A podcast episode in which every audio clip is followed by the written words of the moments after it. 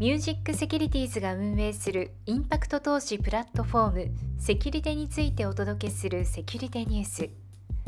今日は現在募集中のリップ発揮ケニアファンドのタクシードライバー向けローン事業についてご紹介します。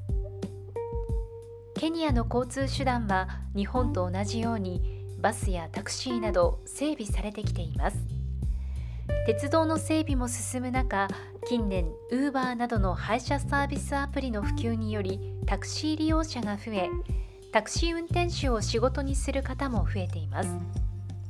ほとんどの場合車を買うだけのお金がなく銀行などから車両購入資金の融資を受けても審査が通らなかったり高い頭金を支払えないのが現状です。その結果車を保有している人に高額なレンタル料を支払って事業を行うため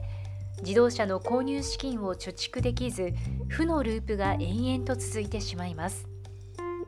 そこで発揮アフリカではケニアで配車サービスアプリやオンラインペイメントが普及していることに着目し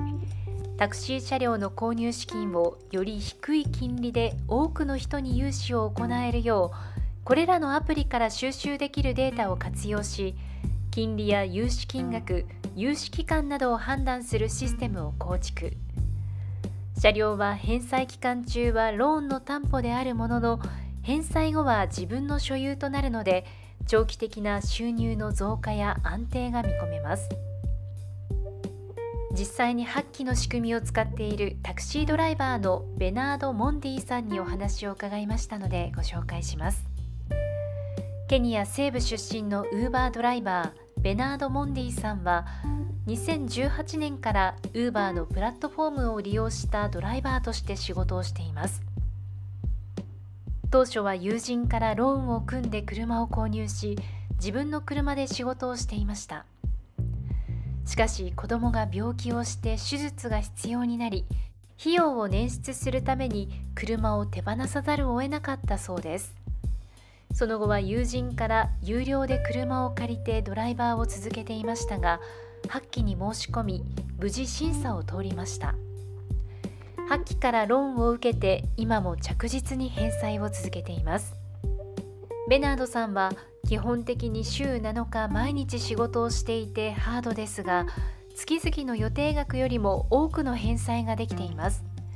早く今の車のローンを支払い終え安定した収入を得ることが目標ですと力強く語ります。ケニアってどんな国など詳しいリポートについてはぜひ概要欄をご覧ください。